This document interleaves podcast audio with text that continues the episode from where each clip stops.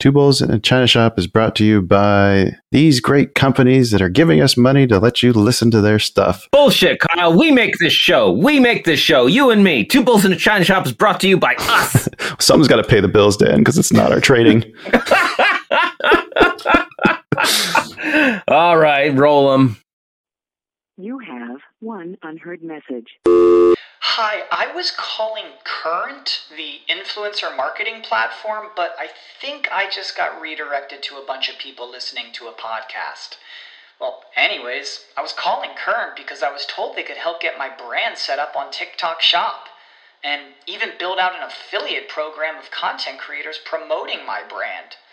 And even have those content creators go on live streams and promote my product there. Wow, I could really use Current. I also heard that the brands they work with are making millions in sales. I guess I'll just go to their website at current.tech.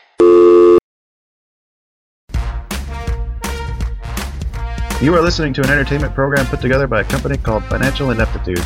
Anything said on this show is not an endorsement or professional advice. Would you really want to tell a court of law you were suing us because you thought taking financial advice from two idiots on a podcast put out by Financial Ineptitude was a good idea? Really? Clown hat smiley face.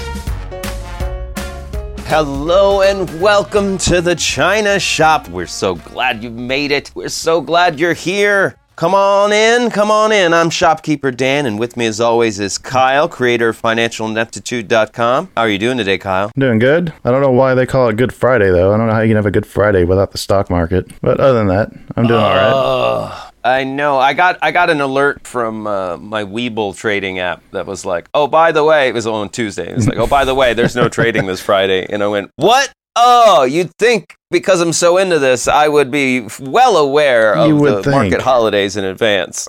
They always catch me by surprise, Oh. and I'm always annoyed. even even at Christmas, I'm grumpy. I'm like, "Why aren't they trading on Christmas?" I know, right? also, I got my second COVID shot, so I know what you were feeling uh, last month. Oh yeah, yeah. Kick, kicked your ass. Ah, yeah. I mean, I was I was out for a good 24 hours. I had to leave work early on Friday. I will say though that I would much rather feel like shit than lose 10% of my portfolio. I still stand by that comment. Oh yeah, yeah. Well, you got a low risk tolerance Right. and a high pain tolerance. Uh, come on into the shop with us today, folks. Sit back, relax, and hedge against the rage machine. We'd like to welcome any new listeners just joining us. We're here to smash our way into a complete set of fine china, fine china not included. Sharing our ever-growing strategies for trying to maximize those gains and cut those losses. Definitely sharing those Losses. giant losses. terrible, terrible losses. terrible, terrible losses. And if you're new to the shop and stock trading in general, you can always check out the Knowledge Center on financialineptitude.com. And uh, you, you can, while you're there, you, you can give our beginning trading episode a listen. We'll, we'll, we always have that link in the episode description. But the best place we like you to be is on our Discord. Uh, that's where we're at. Kyle and I are on there every day. It's really just an awesome place to be. Uh, lots of lots of great conversations about what's happening and uh, speculation on why it's happening. That's my favorite thing in the world. Which we're not that great And, at uh, yet, but we're learning. And when you do join the server, just send us a private message, email, or, or drop us a phone call with your mailing address. We'll send you a smash it yourself mug straight from the shop. Uh, we're just so glad you're here.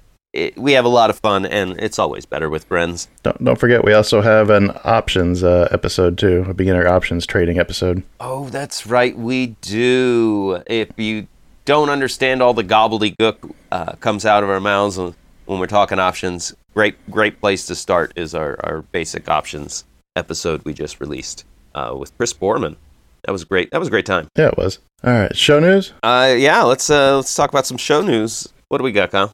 Uh, coming up uh, this Wednesday, we'll have our very first month end review. We'll be covering kind of the things that we've learned since we started doing this show, and that's going to become a regular monthly fixture where we can just kind of talk about, recap over what worked, what didn't work, and uh, give us a chance too to review some other strategies or terms or things that that it, maybe it's been a while since we talked about, and we want to reiterate some of those lessons. Um, the week after that, we will have our good friend Richard Friesen back on. I think this time it's your turn, Dan, to be in the, the couch for that one. Okay, all right, all right. I'll get re- I'll get really drunk first, so I'm honest. Uh, let's see. The week after that, we'll have Jennifer Beck, uh, CEO and founder of Cannabase, uh, but she's since sold that and moved on. So it'll be fun to chat with her about the future of marijuana uh, uh, industries. Oh, and, yeah. and just kind of what goes into even starting one of those companies. I think that might be of some interest to, to listeners out there. Do you think she would be offended if I uh, uh, made uh, had a bong and pulled bong rips the entire interview? She was really excited to record on 420, so I don't think that'll be a problem. Woo! All right, really, really looking forward to this interview with Jennifer Beck. I'm telling you. Uh, and then our last one for the month is not confirmed yet, but uh, we're really excited for it. I don't want to drop names in case it doesn't happen, but but this should be this Oh, should be a really good one. Um, I'm so I'm so fucking excited for that. You have no idea. Stay tuned. Working on filling out May now, so we'll update those as they come uh, as their schedule becomes more known. Oh, I'm so I'm so excited. It's it's this is so it's so much fun here in the shop. Oh, and so many great people coming by and joining us and sharing their adventures and knowledge and insight. And they're excited to talk to us. I don't get it. We're just two idiots with a podcast. Like, why do they want to talk to us? I know. We we've fooled them so far, Kyle. Don't let the secret out. Richard's coming back. He- he's doing it again. I know. Oh, yeah, yeah. this is awesome. Oh, yeah, we've just got a fantastic, amazing, sensational show for you today.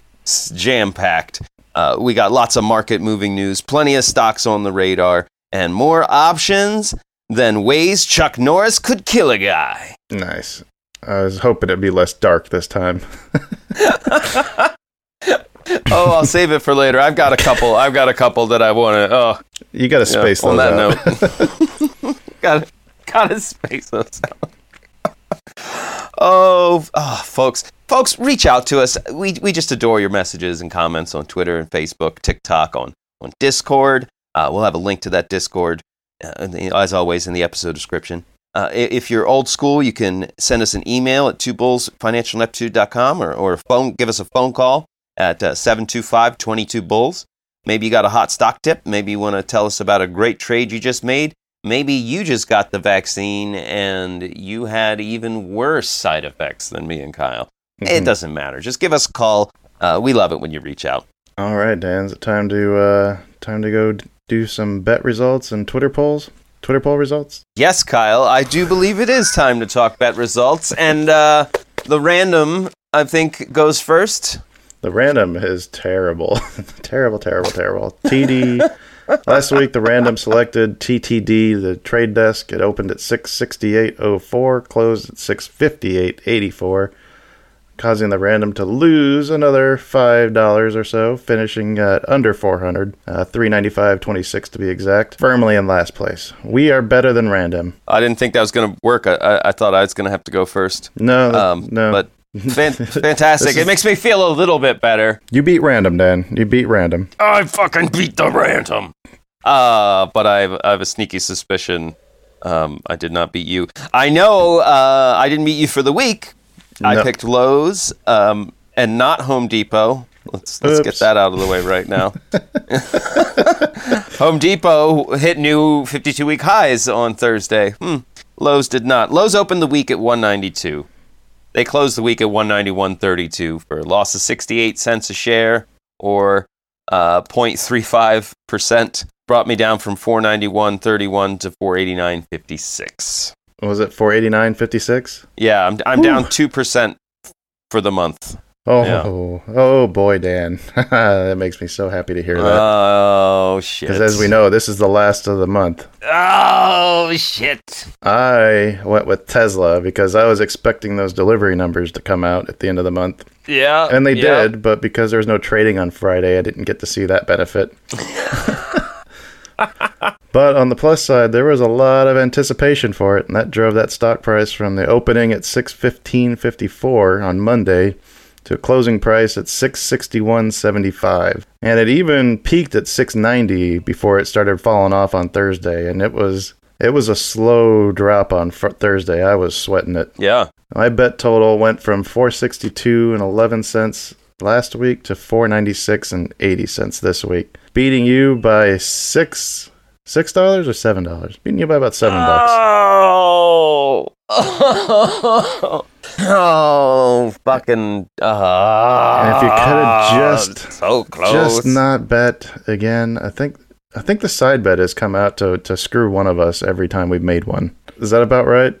it was those damn straddles and strangles. Yeah, yeah, we made that side bet. I lost that 15 bucks and that made you the winner.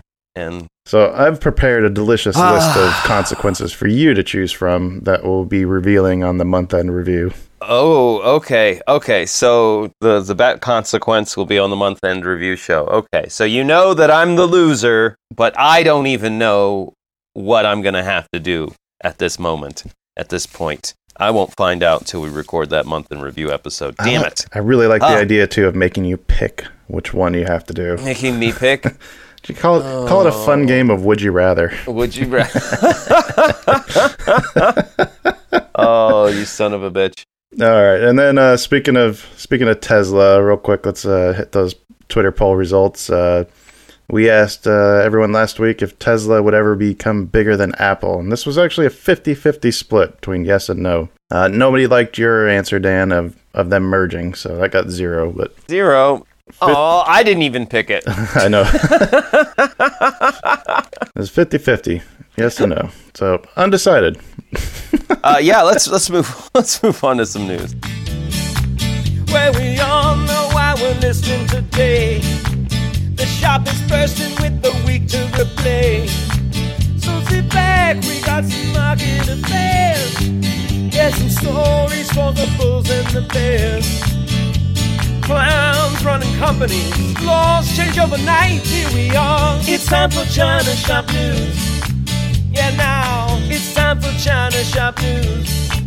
Talk about that hedge fund that that fell apart. Let's talk about that hedge fund that fell apart. All right, let's see. Bill Hwang was the name of the guy who ran this thing. It was a family owned hedge fund. Archegos Capital Management. Yeah, and we were looking at the, all that crazy action that was happening on Friday. Uh, looks like a lot of it was because of this company, this hedge fund uh, getting margin called, causing them to unwind about 20 billion in positions. Uh, we saw what was it, Viacom and and Discovery lose like 50% of their value as part of this. Yep. Uh, there's a lot of anticipation Monday to see if you know that was the end or if there's still going to be more fallout from this. Uh, thankfully, it looked like uh, everything kind of stabilized after that. Kind of interesting that we never really saw any jump in Viacom. We didn't see it really spring back. But as far as anything else uh, uh, coming out of this, it looks like not a whole lot yet. And I say yet because part of what happened last week that I think might have had something to do with this is the SLR rule expiring on March 31st. And I believe that's the that stands for the supplemental leverage ratio. So that allows banks to leverage their money more so than they had in the past. This was put in place when COVID first happened to make sure that uh, lending institutions didn't run out of liquidity. And it, the speculation is that the hedge funds and other financial institutions really abuse this. so now with that rule expiring on the 31st, uh, there was a lot of anticipation too whether or not there'd be any more fallout from that. When those types of things expire, there's not usually it's not usually like snap the fingers and now you have less leverage. There's usually a grace period in it. So there may be another week or two before those effects are fully seen. So that's something I'm kind of keeping an eye on. I was watching Trey's trades kind of break it down and he's of the opinion the next week or two we'll see blue chips like really take a hit, uh, whereas these like heavily shorted stocks may start to climb as as some of these uh, over leveraged companies start to unwind from those positions. So Arch Archago, Archegos or Archgos was the the big one in the headlines, but there's no doubt several others that are over margin. Oh, you have to think. yeah. It's not going to be just one random one out in the middle of Asia. Yeah. Yeah. Oh, that's that's scary. Yeah. Watch watch your watch your blue chips. Watch your blue chips and be ready to buy because they might be on severe discount in the next couple weeks. All right, Dan, what do you got for us? I guess I should talk about the the jobs report. Uh, yes, that was a good one. It's kind of a big impactful story. The U.S. gained 916,000 new jobs in March. Uh, unemployment has fallen to 6%, its lowest level since the COVID recession hit. That 916 too was way higher than the expected, wasn't it? Wasn't they expected somewhere in like the 700,000 range? 675,000 expected. Yeah, no, that's awesome news. Uh, that should be, Yeah. oh yeah, that should be real good for us bulls. The the stimulus has been doing apparently a good job. Mm-hmm. Uh, we, as we've seen before, if you just send people checks, they spend them. Uh, surprise, surprise! It's good for the economy when everybody's spending money. Have you spent yours yet? Yeah, I put it right in my portfolio. No, that's not really spending. I I spent it on selling puts and covered calls, sir. I still haven't touched mine yet. It looks like companies in leisure and hospitality hired the most people in March. And as a guy who works at a hotel, I can tell you hospitality is turned around a big, big, big corner. Really? Um, at least, at least in my neck of the woods. In in terms of sales, I mean, uh, my hotel's been selling out on like Wednesday nights, and that's not Ah. normal for uh, a March, late March, beginning April Oh, we need to look and see when like Marriott and Hilton and all those uh, uh, hotel chains when they start. When do they release their earnings? Yeah, yeah. Well, at least at least where I am in in the Southwest, uh, it looks like travel has picked up to where it's and, and it's not just travel uh, and hotel sales. A lot of it is is business related. Mhm. As business picks up, Yeah. um, we you know we we ca- we cater to a lot of contractors that come in town to do work mm-hmm. uh, for the week and then leave on the weekends. So uh, we're mostly filled with business guests, customers. So uh, and then and then the, all the re- retail casual guests come in and, and fill fill us up to capacity, and uh, to to the point where maybe maybe four weeks running, people are asking me like, "What's happening around here?" I'm like, "Nothing's happening. It's just every everything's ha- moving again." You know, they act like there's a comic con going on. Oh right, yeah. It's just been so long since anything's. That's that's interesting too, and that should only get even better too because the uh, the infrastructure plan that was just unveiled.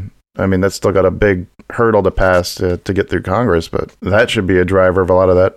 Uh, that that segues into my next story, if uh, I know. if, if, if you don't mind. uh, I do my oh, research. oh, just tee, tee that up for me. uh, part of that infrastructure plan is a, a hundred and seventy-four billion dollar investment in electric vehicles.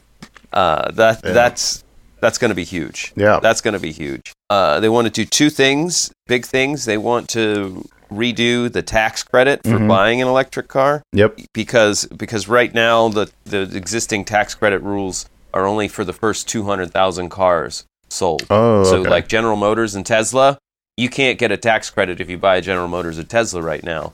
But uh, if if Kia Hyundai Kia hasn't sold 200,000 all electric vehicles in, in the country yet, you'd still qualify, which is just weird to me.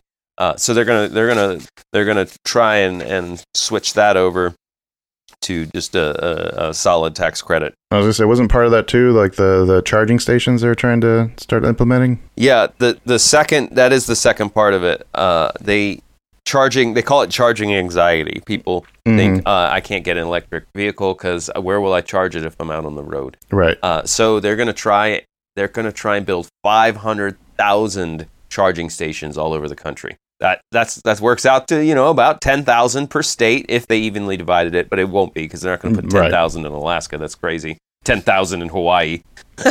there, there are cu- currently there are only forty-one thousand four hundred dedicated electric vehicle chargers charging stations in the U.S. compared to one hundred thirty-six thousand four hundred gas stations. Right. So we, we're only got 25% of where we are with gas stations on the charging stations. They want 500,000 stations. They are literally saying we're going to have three and a half times the amount of gas stations. That's that's how many electric charging stations we're going to have. You got to think that it takes a lot longer to charge your vehicle uh, than it does to fill up a tank of gas. It, it's a good plan, but there's a lot of hurdles to that because the charging stations are very expensive to put in place, especially if you're doing like the quick charge ones where like you can charge up a vehicle in like 10 minutes. I mean, it costs something. I mean, it's very capital intensive to put those in. Right. It needs its own power stuff because our- stuff is all AC and it's it's a DC fast charger. It, it ju- uh, just over ten percent of today's charging stations are DC fast chargers. Mm, the uh, okay. the rest though, you do have to wait hours. Uh, but I think the big thing for me is is remember if remember NIO Day if they can deliver on their promise and we start getting batteries that give you a 500 mile range, you're not going to need that 20 minute fast charge. I kind of like the way NIO does their battery swap stations, or the, the subscription plan, where you just drive in, have them drop out your battery chassis, and slap a new one in there, and you drive right off. Like to me, that's the way to go. I I agree. I agree. They, from what I understand, in in Tesla's earlier days, they were looking at that and they opted uh, not to do it. Uh, I think because of engineering reasons. Right. Uh, but it made made me, makes me sad because if that was the standard here, it it you would never have any charging anxiety. right. Well, you also get a lot more freedoms and things that you can accomplish when you have a communist uh, government. Yeah, the- you, there, there's some some pluses and some minuses. uh, what else we got uh, from you in news, Kyle? Okay. Uh, last one that I want to talk about, and this one really, um, God, what's that term that, that Family Guy uses? Uh, grind, grinds my goat or grinds my gears. Grinds. This really grinds my gears. Yeah. Uh, AT&T came out as lobbying against fiber. They come out and said 10 megabytes per second uploads are good enough. Well, fuck you, AT&T. And I'll tell you why this pisses me off so much. I remember reading an article talking about how we should have been on fiber. Like there was all kinds of government grants going out to all these telecommunications companies like 10 or 15 years ago uh, to put in fiber networks. And instead of putting in fiber networks, they developed DSL, which was like a shittier version of coax. Yeah, so they came up with DSL and they put that in instead and pocketed all the extra money they got to, that that should have gone towards putting in a fiber infrastructure. we should be at the same uh. spot fucking Europe's at right now. We should already have fiber. But because greedy corporations decided that I mean what do you expect? Let's take uh. this short-term gain over the long-term gain. Yeah. So now they're coming out and saying, "No, no, no, no, no. We don't need fiber. Well, fuck you." And of course, we don't need it, but I want it. And Google's going around putting fiber in, so obviously uh, there's people that want it too. That's how capitalism works. Well, just because we don't need it today doesn't mean we won't need it two, three, four, five years. yeah, it would have been really nice to have all that shit in place ten years ago, when everyone when it was supposed to go in. Yeah. I might I might be selling my fucking AT and T shares just because fuck them. Out of a, a Out of pure revenge trade. spite, yeah. I'll have to ask Richard when we talk to him where that falls on trading strategies. uh, I, I'm I'm pretty pretty sure that's a that, that's a revenge trade he, he advises against, but we'll we'll find out. Oh, fuck you, AT and T. Fuck you. yeah, they're they're gonna they're not gonna sponsor our show anymore. No, no. All right, Dan. Is it time to uh, to get through some some paid content, or what do we call that? Oh, is it is it time for school? Is it time? yeah. Is that a bell I hear? Well, they paid a lot of money for the show to talk about this, and we don't think that we'll drop it on time. By the time we cash the checks and the contents in the press, we're on the Discord just in time to see our pride fly by. It's alright, cause it pays for the show. We got paid $110 by a third party via PayPal to talk about Enthusiast Gaming Holdings Incorporated. Dan, I'm excited about this one, and let me tell you why. Yeah, let's tell me all about it. Because it's not marijuana. Yeah, it makes me sad. No, tell me why why is this so exciting? Okay, so this company, uh, stock ticker ENGMF, uh, that is the over-the-counter ticker for the U.S. markets, and EGLX is the Cal- uh, Canadian markets. Uh, these guys have built a one in, one of a kind gaming ecosystem where millions of gamers are connected and engaging every month. So, like, their plan is to to be there when the people put down the controllers. So they're talking about 48% of the enthusiast gamers don't even use Facebook. They apparently would rather be on the enthusiast site conversing with friends or the other millions of gamers. That's interesting. Yeah. Approximately 65% of them spent 15 plus hours a week playing. 67% of enthusiast gamers buy more than seven video games a year, and 63% enthusiast gamers are influenced by online ads to make online purchases. These figures could potentially drive even more growth going forward. So, so this company they got ac- access to 300 million gamers worldwide. They got a strong business model, uh, impressive financials. They are growing. Uh, they're they're just they're an impressive company on the market right now. As the gaming world grows, uh, these guys could potentially expand even further with millions upon millions of gamers that they could snatch up. One of the other things I thought was kind of interesting, we were looking at the charts that they uh, on the uh, I mean, what do you call this? A promotion sheet they gave us. Uh, it looks like it's out Mhm. of date because they were talking about the stock being oversold at uh, what was it like a dollar twenty seven or or a dollar forty seven, pointing out that it was probably a great buy at that point. And with it trading at over seven dollars, I'd say they were right. yes, yes, they were. If you look at the six month stock chart, it's it's quite impressive. Quite impressive. Looks like it might be pulling back a little They- bit right they- now, but I would watch it, look for some support. I might be tempted to, to Yeah. buy into this one. Yeah, you draw that trend line, it doesn't look like it should get below six. Oh, that is a nice trend line.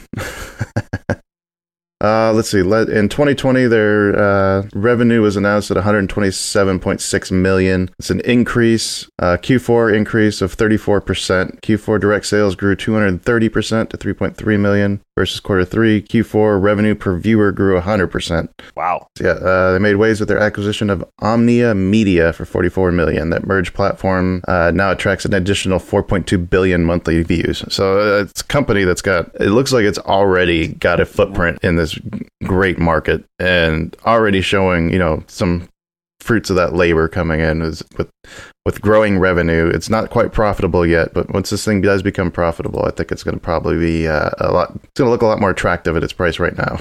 Oh, yeah. I, I'm going to close with this. Uh, the the more I keep looking, the more I'm actually liking this company. So I think that right there kind of speaks for itself. Yes. There you go, folks. Enthusiast Gaming Holdings Incorporated. We got paid to talk about them, but we sure don't mind talking about uh, something this exciting. It's alright, cause it pays for the show. Let's get on to some stocks then. Here we come, trading on the street. Get the craziest gains from when we're in too deep. Here, here, we're just two bulls smashing through a china shop.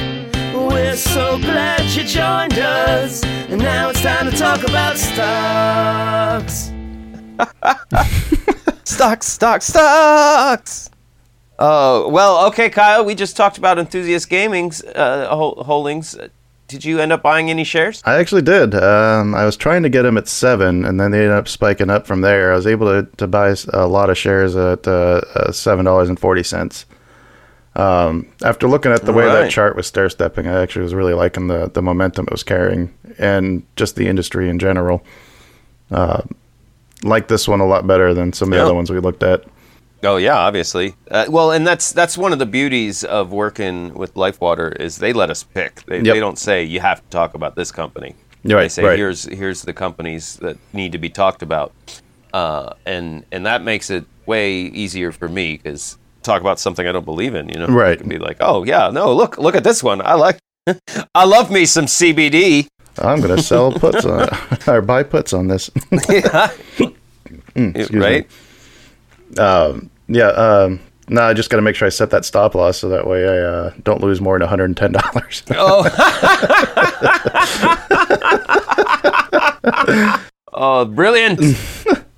All right. Well, the only other move I made in stocks that uh, I need to mention here is uh, I sold a couple more $15 puts on FCell expiring 416. Uh, again, like we said last week, uh, I'm I'm talking about this even though it was an options trade in the stocks portion because this is a trade I'm using to try to acquire shares. So by selling $15 puts that expire on April 16, I'm actually hoping that I can buy them when those actually expire. If those expire in the money or below $15 a share, then I'll be purchasing them at 15. But I get to keep the premium, which in this case was $1.25 a share. So if I have to purchase them, it'll be at $13.75. And with Biden's infrastructure plan coming out, um, I know there's going to be a push for more green energy. So companies like FCell, Plug Power, uh, all the EV companies like Tesla and NIO and I don't know, name pick, pick your favorite. What was that one that I had as a bet pick that did so well? BE, Bloom Energy, is that? So yeah, any any one of those I think are going to be doing well in the next uh, next few months here. Last thing I wanted to talk about in stocks. This isn't a move I made yet, but I've talked about Cresco Labs a lot.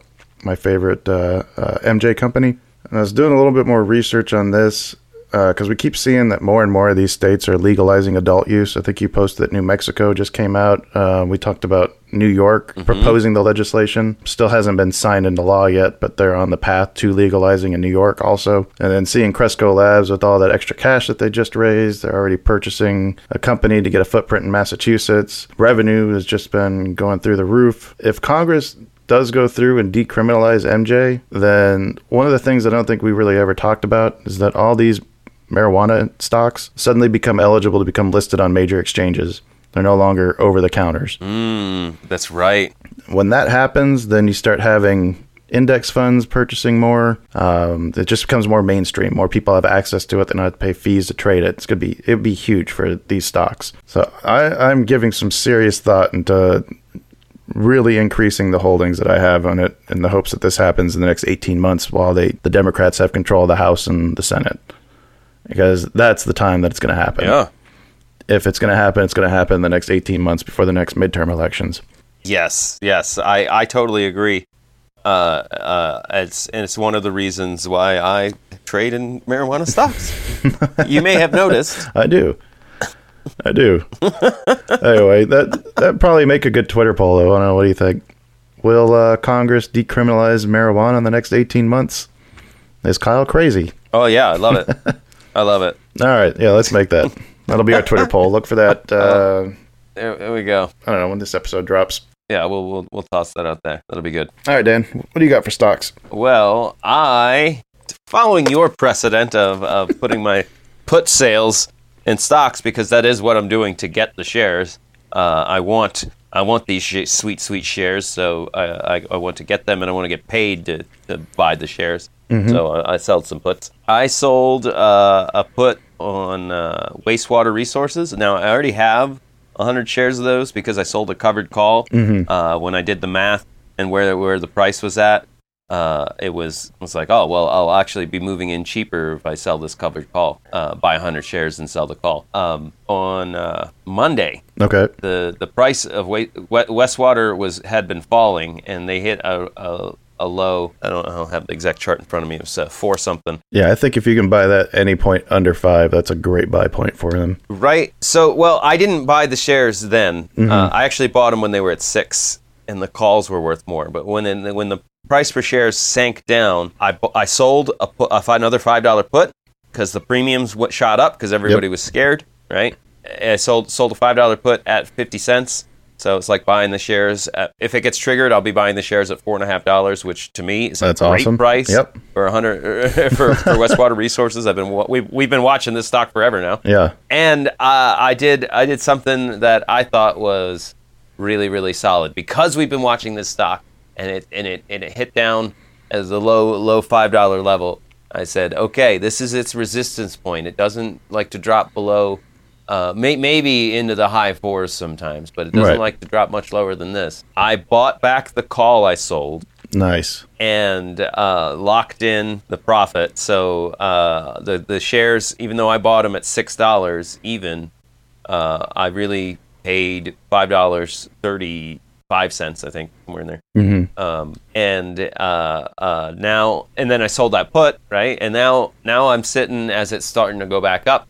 When my and the plan being, when does the insurance premium on a call get biggest? When the stock's going up. So I'm, I'm waiting for that stock to go back up to around six to sell another covered call. Uh, but that's that's not that's option. Yeah. Damn it. Yeah. Ah, Yeah. Yeah. I just got anyway. Uh, you're on a roll. I was gonna let you go with it. So, so uh, I'm trying to get more more shares of Westwater Resources. Four and a half dollars is a great price. Uh, I did sell another uh, call, or sorry, I, I did sell another put later in the week, and that was on. Oh yeah, I, okay, and I, I sold another put on uh, CVM. Okay. There are that. Uh, That's the one I almost lost my ass on.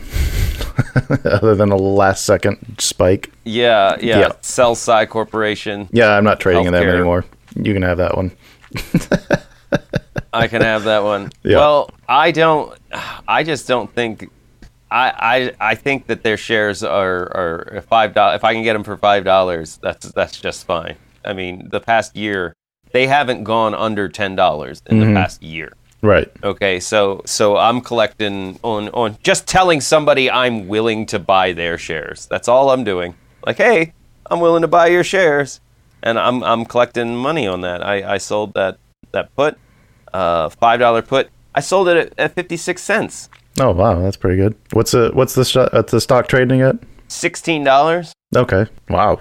sixteen forty seven, and it, its stock hasn't gone under ten dollars in the over in the in the past one year. I'm looking at their one year chart. Hasn't it's not under ten. I, I go to their three. I have to go to their three year chart to, to to find a spot where at the the end of end of 2019, God, that feels like almost free money. right? Sorry, the last time they were five dollars was the summer of 2019. Okay. that's the last time this company was at five dollars. Yeah. So yes, I will buy hundred shares at five dollars, and you can pay me fifty six dollars for the right to do so. And I'll do that every month until it actually happens. yeah, right. Like, like I, that's that's what I feel like. Uh, I'm I'm I'm just collecting checks. Like, yeah, I'll I'll buy this this stock that I think is worth much more than five dollars a share. I'll buy it at five. I'll buy it at five, guys. And, and like they keep saying, okay, yeah, yeah, yeah, that's fine, that's fine. I definitely want to make that deal with you. like, okay. yeah, and that's so now I have, and that expires May twenty first. So. Okay. I, I, I we'll see if we'll see if I get those shares Probably not. my I've got uh, I still have my shares in Sundial and OGI, my pot companies. I'm trying to sell my Sundial shares, but I have to wait. This is this is so so funny. uh, this is this is why why I love options for stock trading, or should I say, this is why I like doing my stock trading through options because I want you know because of my price point where I bought them. You know, I I, I paid uh, just just about where they're at right now Right. uh, I, I'm waiting. In, I'm waiting for the the stock price to go up to inflate the value of those calls. Like I want to sell a dollar fifty call, but I want to do it when a dollar fifty is worth something, Mm-hmm. right? Yeah. So I, I'm forced to just sit and wait. I'm not selling any more puts because I don't need new shares. I don't. You know, I'm I'm ready to exit. So now I'm just I'm just eyeing. I, I think I put in the order and I have it just sitting there Right. uh, waiting for you know kind of like I don't have to think about it anymore if uh, if if you get your price. I'm, I'm trying to get paid 25 cents for the dollar fifty coupon so yeah I'm trying to get paid 100 bucks to sell 400 shares at a price that's 40 cents higher than it is today Right. ah, we'll see we'll see how that works No. anyway uh, so that that'll that'll wrap up uh, the things I had to talk about stocks All right. Uh, I got a few earnings that we can touch on real quick, and we can move on. Yep My motto's always been when I'm right, it's right. So I'll wait and watch the charts and the change in price. When the movement's mostly finished at the end of the day. And we know the coming earnings gonna move it my way. Skyrockets in sight. Earnings call delight. Earnings call delight. Like I said, the pickings were really slim, but I actually saw some in there that caught my eye. All right, so on the sixth, we have Paychex, which I just kind of threw in there because we talked about them before. Um, if companies are increasing the numbers of people they have working for them, then the company that cuts the checks for them all should uh, probably, you know, do well. I think there are payroll solutions. I should probably double check that. Plus, IT's been kind of on a yeah, that payroll, HR, retirement insurance services. Um, they're also an IT company. Uh, they're classified as that, and that IT sector has been really hot this last week.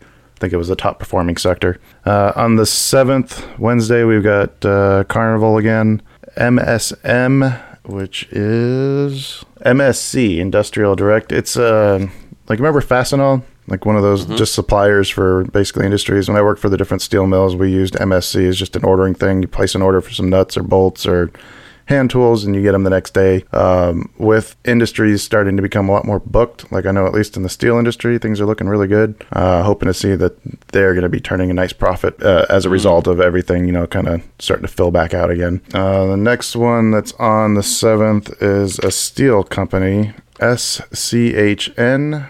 Which is Schnitzer Steel. I've never heard of this company. Schnitzer Steel It's a small cap but I'm hoping that maybe this one hasn't really gotten a whole lot of attention because it's kind of more under the radar, and because the pickings are so slim anyway. I figure maybe you know might be a good time to look at a, a random steel company and see if it kind of carries on that same momentum that like Nucor and CMC and some of these other ones have. I mean, I know with uh, the company I work for, our orders are booked all the way through July, so uh, this is a good time to be trying to ride that uh, one infrastructure news because steel industry is going to benefit from that, and then two, just uh, orders Yeah. and everything returning. They seem to be carrying a lot of momentum right now. Uh, last one that caught my eye was on the eighth, and that's Levi Strauss. Seems like these random apparel companies have been doing quite well. I think people are finally starting to just get new clothes or something, or maybe they finally made their transitions to online and are starting to reap some of those benefits. Like I think uh, we were talking in the Discord with one of our listeners, and he was mentioning Five Below being like severely overrated, and it's still got great ratings. Like the smart score on that was still an eight,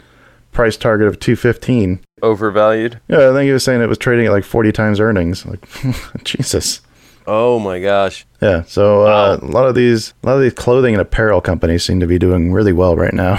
So keep an eye on that one. See if uh, that's one of those ones that maybe the expectations are higher than people think. Mm.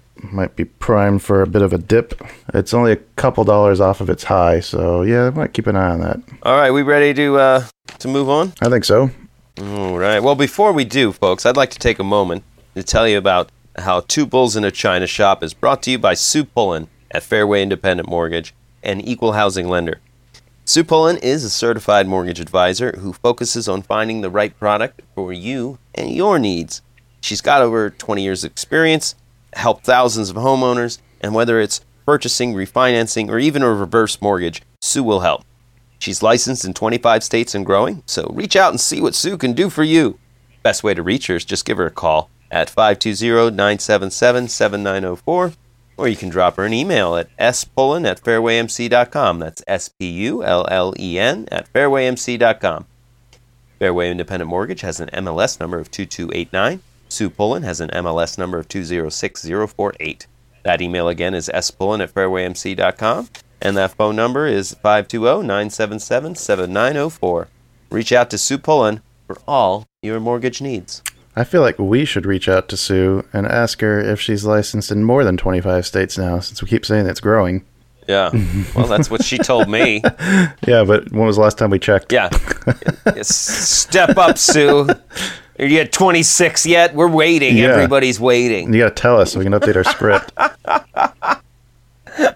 Don't make us liars. All right, options. A little less conversation, a little more options, please. All this volatility just ain't bothering me. A little more puts, a little less small, a little less hooks, a little more calls. Cause they're trading open up your ears, baby. It's time for options.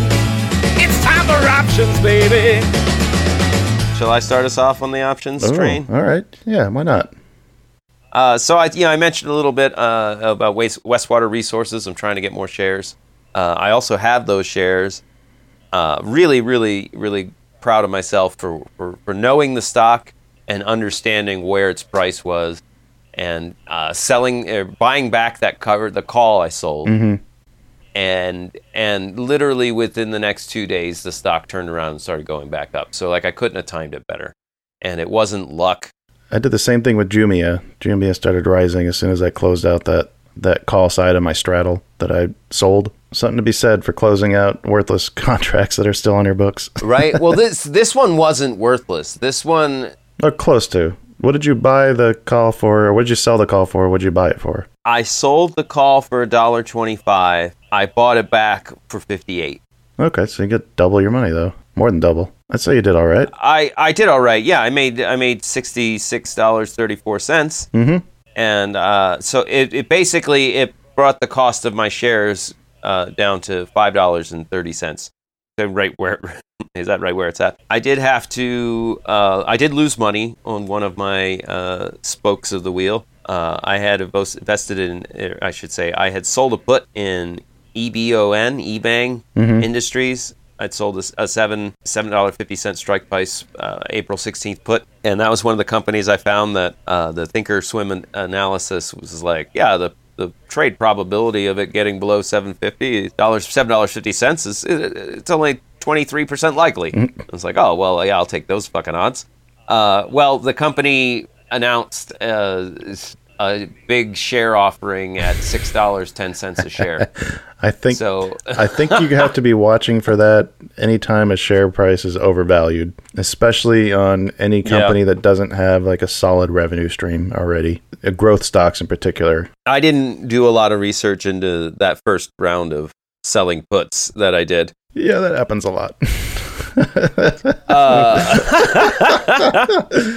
But uh, I, you know what? I'll still I'll say this: of the the 14 trades that I've made trying to play the wheel, only two of them have actually lost me money. so far. This was one of them.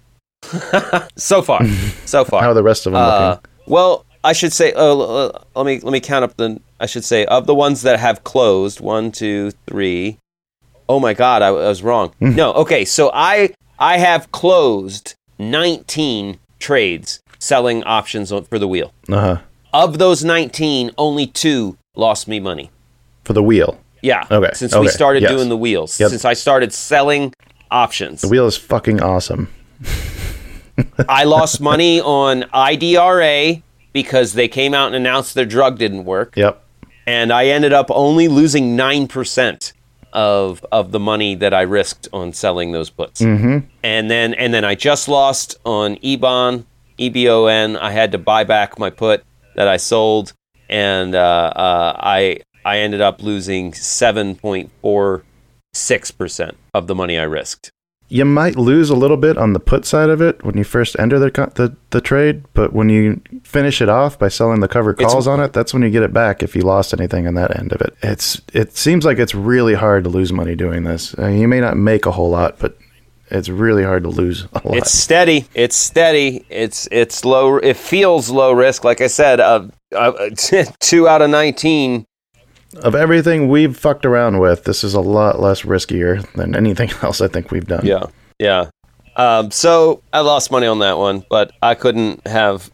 I don't think I could have predicted, even if I'd done a bunch of research, that the company would come out and say, "Hey, we, we want to sell 10 million shares at six dollars ten cents a share." It's like, oh shit.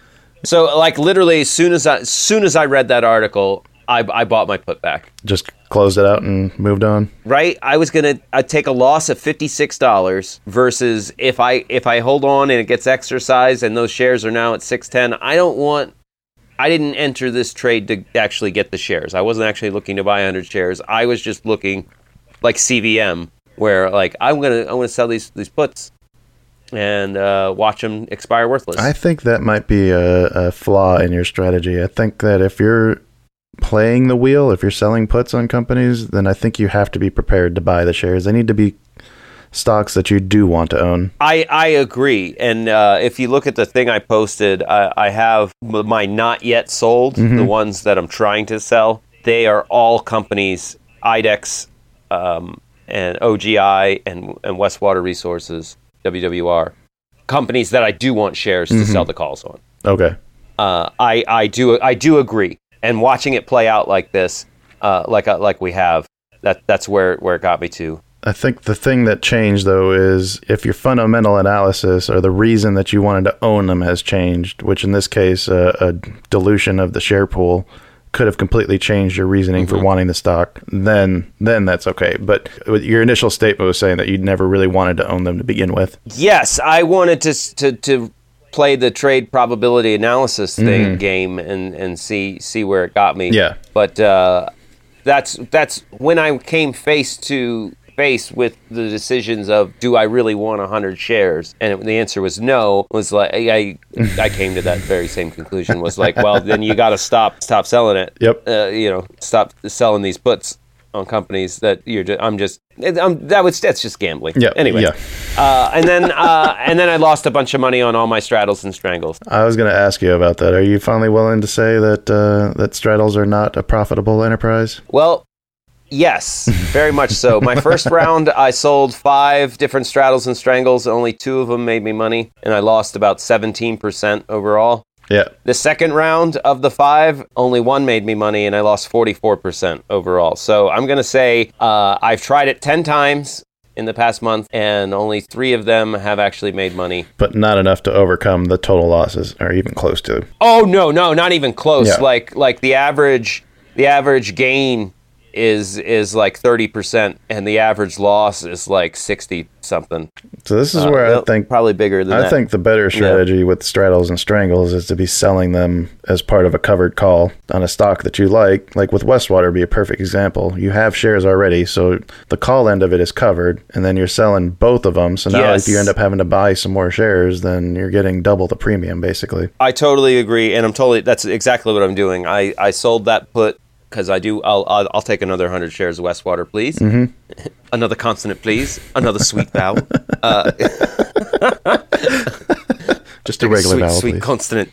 You got anything else uh, to cover? Uh, nope. All right. Uh, I had, let's see, three moves that I got to talk about. Uh, April 16th, $14 calls on FCell. I sold against shares that I currently her- held. Uh, I left a third of those shares available because it looked like the stock was starting to see some positive price action.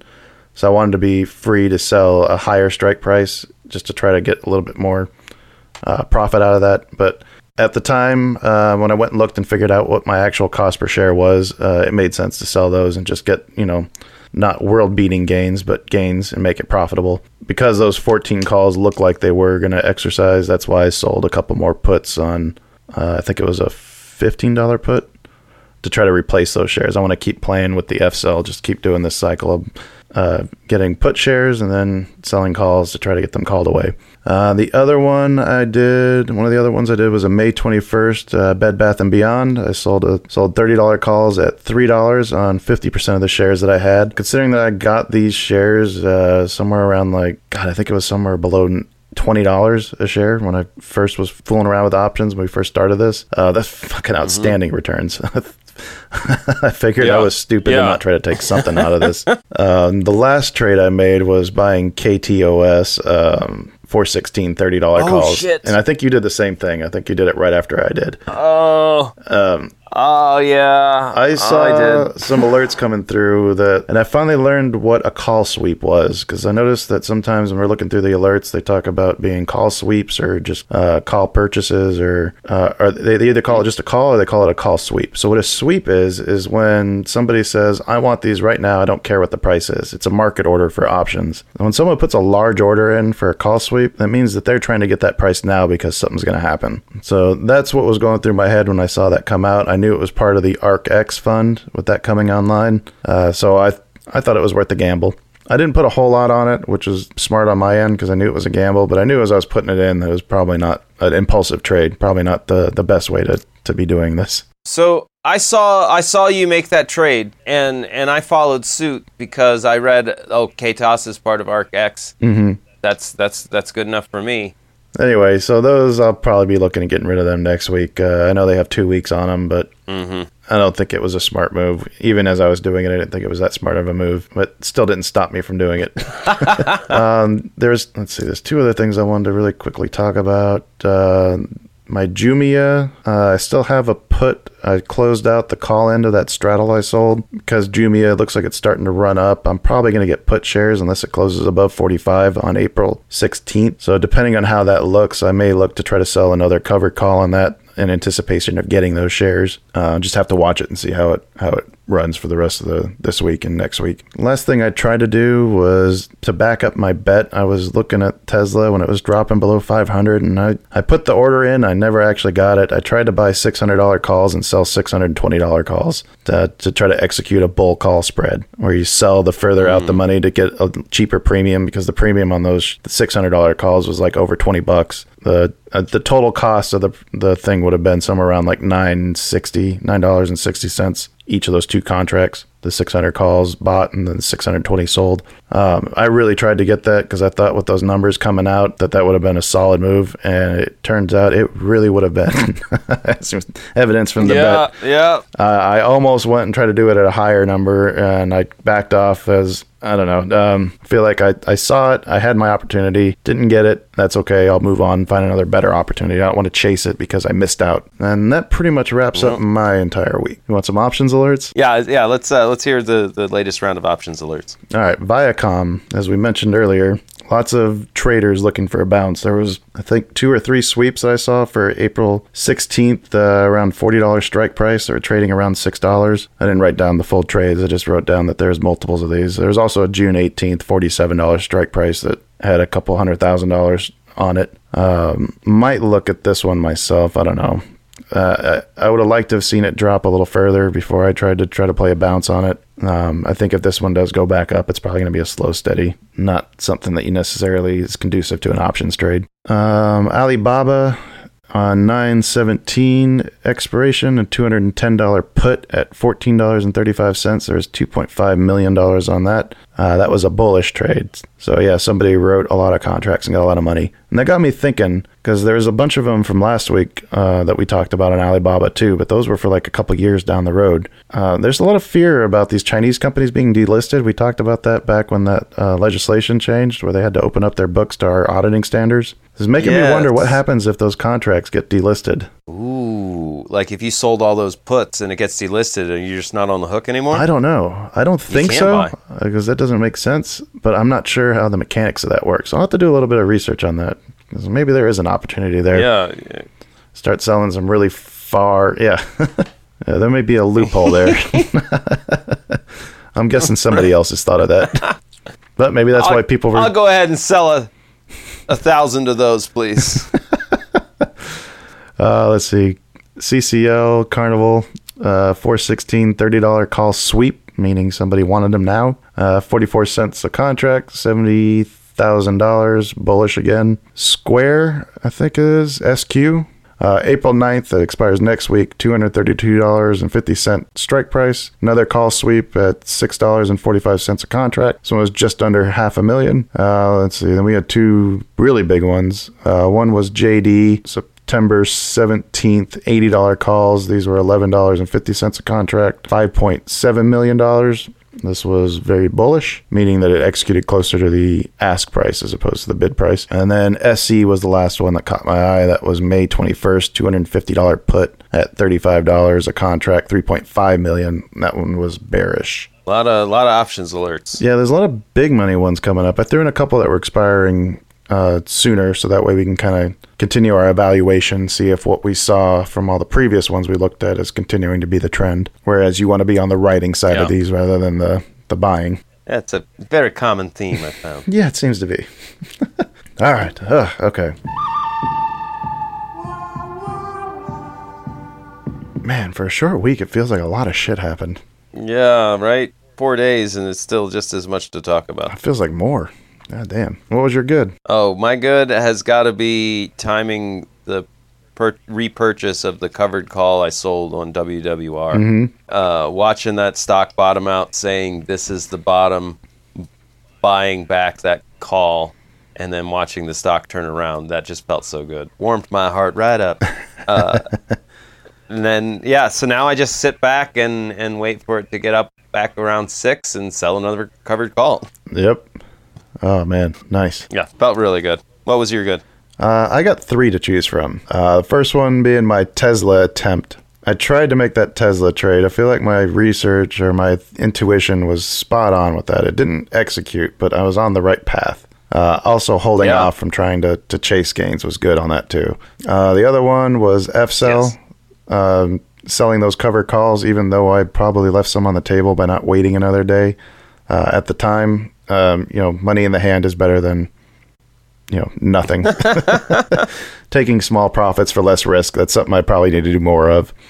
But you know those those two were really good. But you know what was the best for me for this week? Every single order that? that i put in on my phone before i just instinctively hit the confirm trade button like i normally do i stopped. As i was as my thumb was going to mash that button i stopped and went back and looked and verified every single trade had the right the right uh, transaction type listed Well done, sir. Looks like I finally learned something. Oh, I'm so proud. What was your bad for this week? Oh, definitely the uh, eBang, the Ebon, E B O N, Mm-hmm. the puts I sold that I didn't actually want to have exercised, and uh, seeing that news pop up and doing that quick math of wow, if these get exercised, I've already I've already lost 140 dollars. Then you know, take take away the thing. Yeah, I'm already in the hole, no matter how much I got paid for that coupon. Right. So I mean, I got out of it, and then you know realized that I never should have been in the trade to begin with. so uh, yeah, that was bad. Yeah. Well, that's kind of similar to mine. My bad was my KTOS play. Uh, that was impulsive. I knew as I was making it. Uh, if I wanted to make that trade, I think what I should have done was either done something to mitigate the total cost of it, like buying a spread, or well, really more preferable to that would have been trying to cover call on that. Just get some shares and then use that premium to reduce the cost basis. Uh, it was good that I only put down a little bit amount of cash on that. I didn't bet a whole lot. I mean, it was a really small amount. It was kind of a what the hell. Yeah. Because I do feel like one of the benefits of selling all these contracts that we're doing is that we're, we're taking the little bits of money in order to fund the lottery tickets. Oh, so what was uh, what was your ugly? Um, I think it's got to be that I've been slipping on my trade logs. I haven't been keeping them up as well as I should have. I haven't gone through and calculated out my total gains for the last two weeks. that's that's really Oh, bad. wow. Yeah. I mean, I've been keeping track of all my trades. I just don't know how have I done. Am I still up? Am I still down? Have these things been working or not? um, God damn, that's really bad. I, I, how could I possibly know if I'm doing good or bad if I don't know what I've done? uh, I've got to fix that. Otherwise, Yes, uh, yes. yeah, I will fail at this. So that is definitely an ugly. Oh, What was yours? yeah. My mine was uh, trying to, to drink from the strangle straddle well again. You learned, right? I learned. Yeah. Think of it as you paid some tuition, you passed the class. And you know what? Doing the work for the class and having the log to look at on my spreadsheet and see them all staring in front of me, and I, I color code it. So the reds are losses and the greens are gains. And when it's like, oh, I'm looking at ten, my last ten strangle straddle trades. Oh wow, there's only three green and seven red. Yeah, that's that's, it's like oh, All right, Dan. I think it's time for the new bet. I think you're right.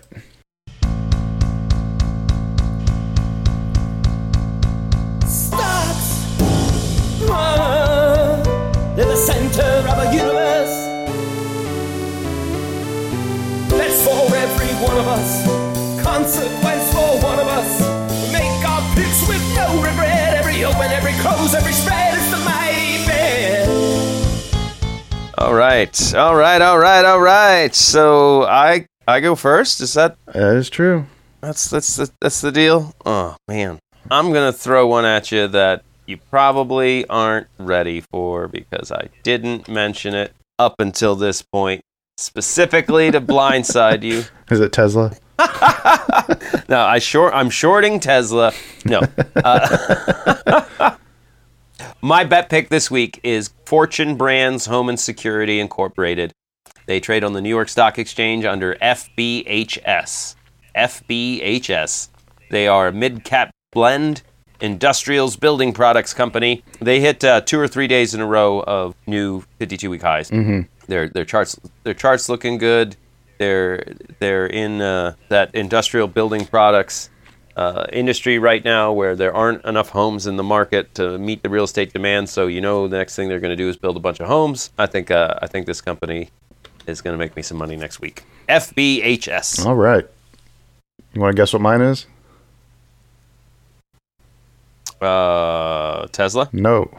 No, because I have to buy it again on Monday. It's a new month. If I could carry it over, I totally would. Because it hasn't traded yet since those great uh, delivery numbers came out. No, I think uh, I think I want to take a gamble on Schnitzer Steel, Schnitzer Steel. the one that we talked about with earnings coming on. I was looking at what they've already put out with Nucor hitting highs. Uh, I think CMC's been doing really well. I know our steel mill's been booked out like crazy. Even if uh, the earnings are just kind of in line with the analysts, I think when they give out their guidance for next quarter, I think is going to be good. Just because the steel industry as a whole just seems to be booked like crazy right now. Uh, yeah, I think I want to give them a shot. All right, that their their stock ticker is uh, SCHN. SCHN. Ready for our random? Yeah, what's our random? Uh, they gave me MRTN. What do you think of that one? Marten Transport Limited. Small cap blend, railroad and rail. Average volume of Oh. 400,000. I mean, it seems decent enough. I've been seeing a few road and rail companies hit new 52 week highs over the last couple weeks, so uh, anything could happen with this Yep. this rail company. I think it's good. We can go with that one, right? Yeah, All right. There you have why it, not? folks. Marten Transport, MRTN. Stay tuned next week. We'll find out who takes the lead and who falls behind. And then listen Wednesday to find out what Dan has to do. Oh Lord, that's right. I'd forgotten until this very moment. You son of a bitch!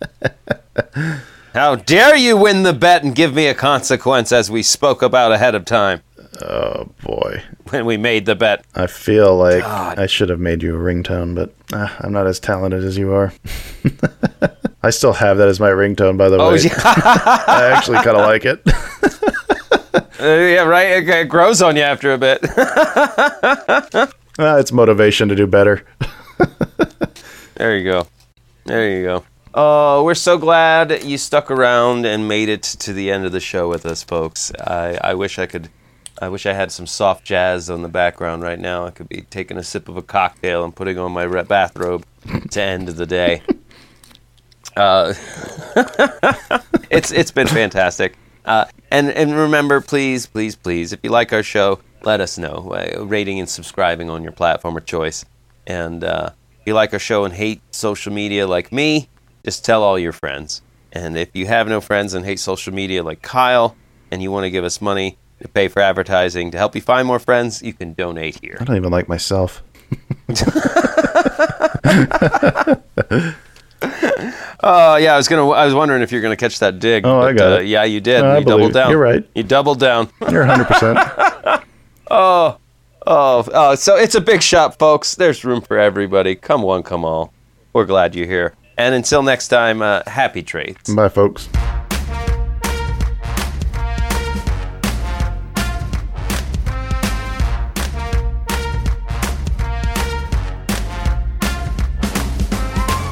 Two Bulls in a China Shop is an entertainment program, and all thoughts and opinions expressed in the show belong to the hosts and not of any company. They are not intended to provide specific advice or recommendations for any individual or on any specific security or investment product. It is only intended to provide entertainment about stocks and the financial industry of trading. If you make trades based on what you hear in this show, you assume all risks for those trades. Everyone knows therapy is great for solving problems, but getting therapy has its own problems too, like finding the right therapist, fitting into their schedule, and of course, the cost. Well, BetterHelp can solve those problems. It's totally online and built around your schedule. It's surprisingly affordable too. Connect with a credentialed therapist by phone, video, or online chat, all from the comfort of your home. Visit betterhelp.com to learn more and save 10% on your first month. That's BetterHelp H E L P.